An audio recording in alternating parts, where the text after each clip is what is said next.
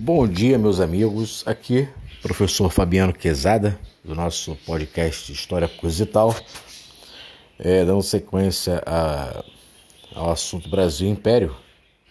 Hoje, falando sobre o período regencial, né, que teve seu contexto histórico, né, a Constituição de 1824, que determinava, em caso de afastamento do rei e minoridade do sucessor, o Brasil deveria ser governado por uma regência trina. Daí esse período, compreendido entre o primeiro e o segundo reinado, ser conhecido como período regencial, é, que tinha seu quadro administrativo é, formado, né, organizado, é, como regência trina provisória, que foi ali de abril a junho de 1831 quando Dom Pedro I abdicou, o Congresso Brasileiro estava em recesso, por isso mesmo, essa primeira regência teve um caráter interino.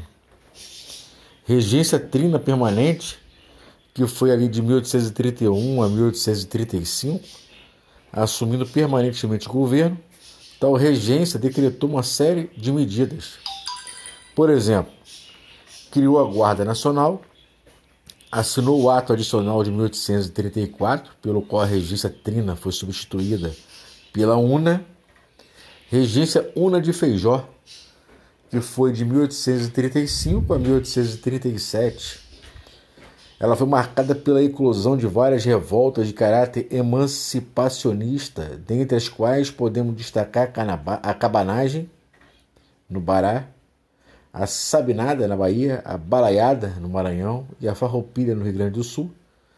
Sentindo-se pressionado e incapacitado a combater aquelas revoltas, Feijó renunciou em 1837. Regência Una de Araújo Lima, 1837 a 1840, que marcou a ascensão do Partido Conservador ao poder, o que acabou provocando uma reação do Partido Liberal. Decididos a recuperar o poder do Brasil, a elite liberal brasileira, através de uma manobra parlamentar, conseguiu antecipar em 1840 a maioridade de Dom Pedro II, que, naquele momento, tinha apenas 14 anos e 7 meses de idade. Então, meu querido, é, meus queridos, isso aí, né? A gente falou aqui do período regencial e na próxima a gente vai dar continuidade falando sobre o segundo reinado né, desse Brasil Império. Então, um forte abraço, até a próxima, se cuidem, uma boa semana.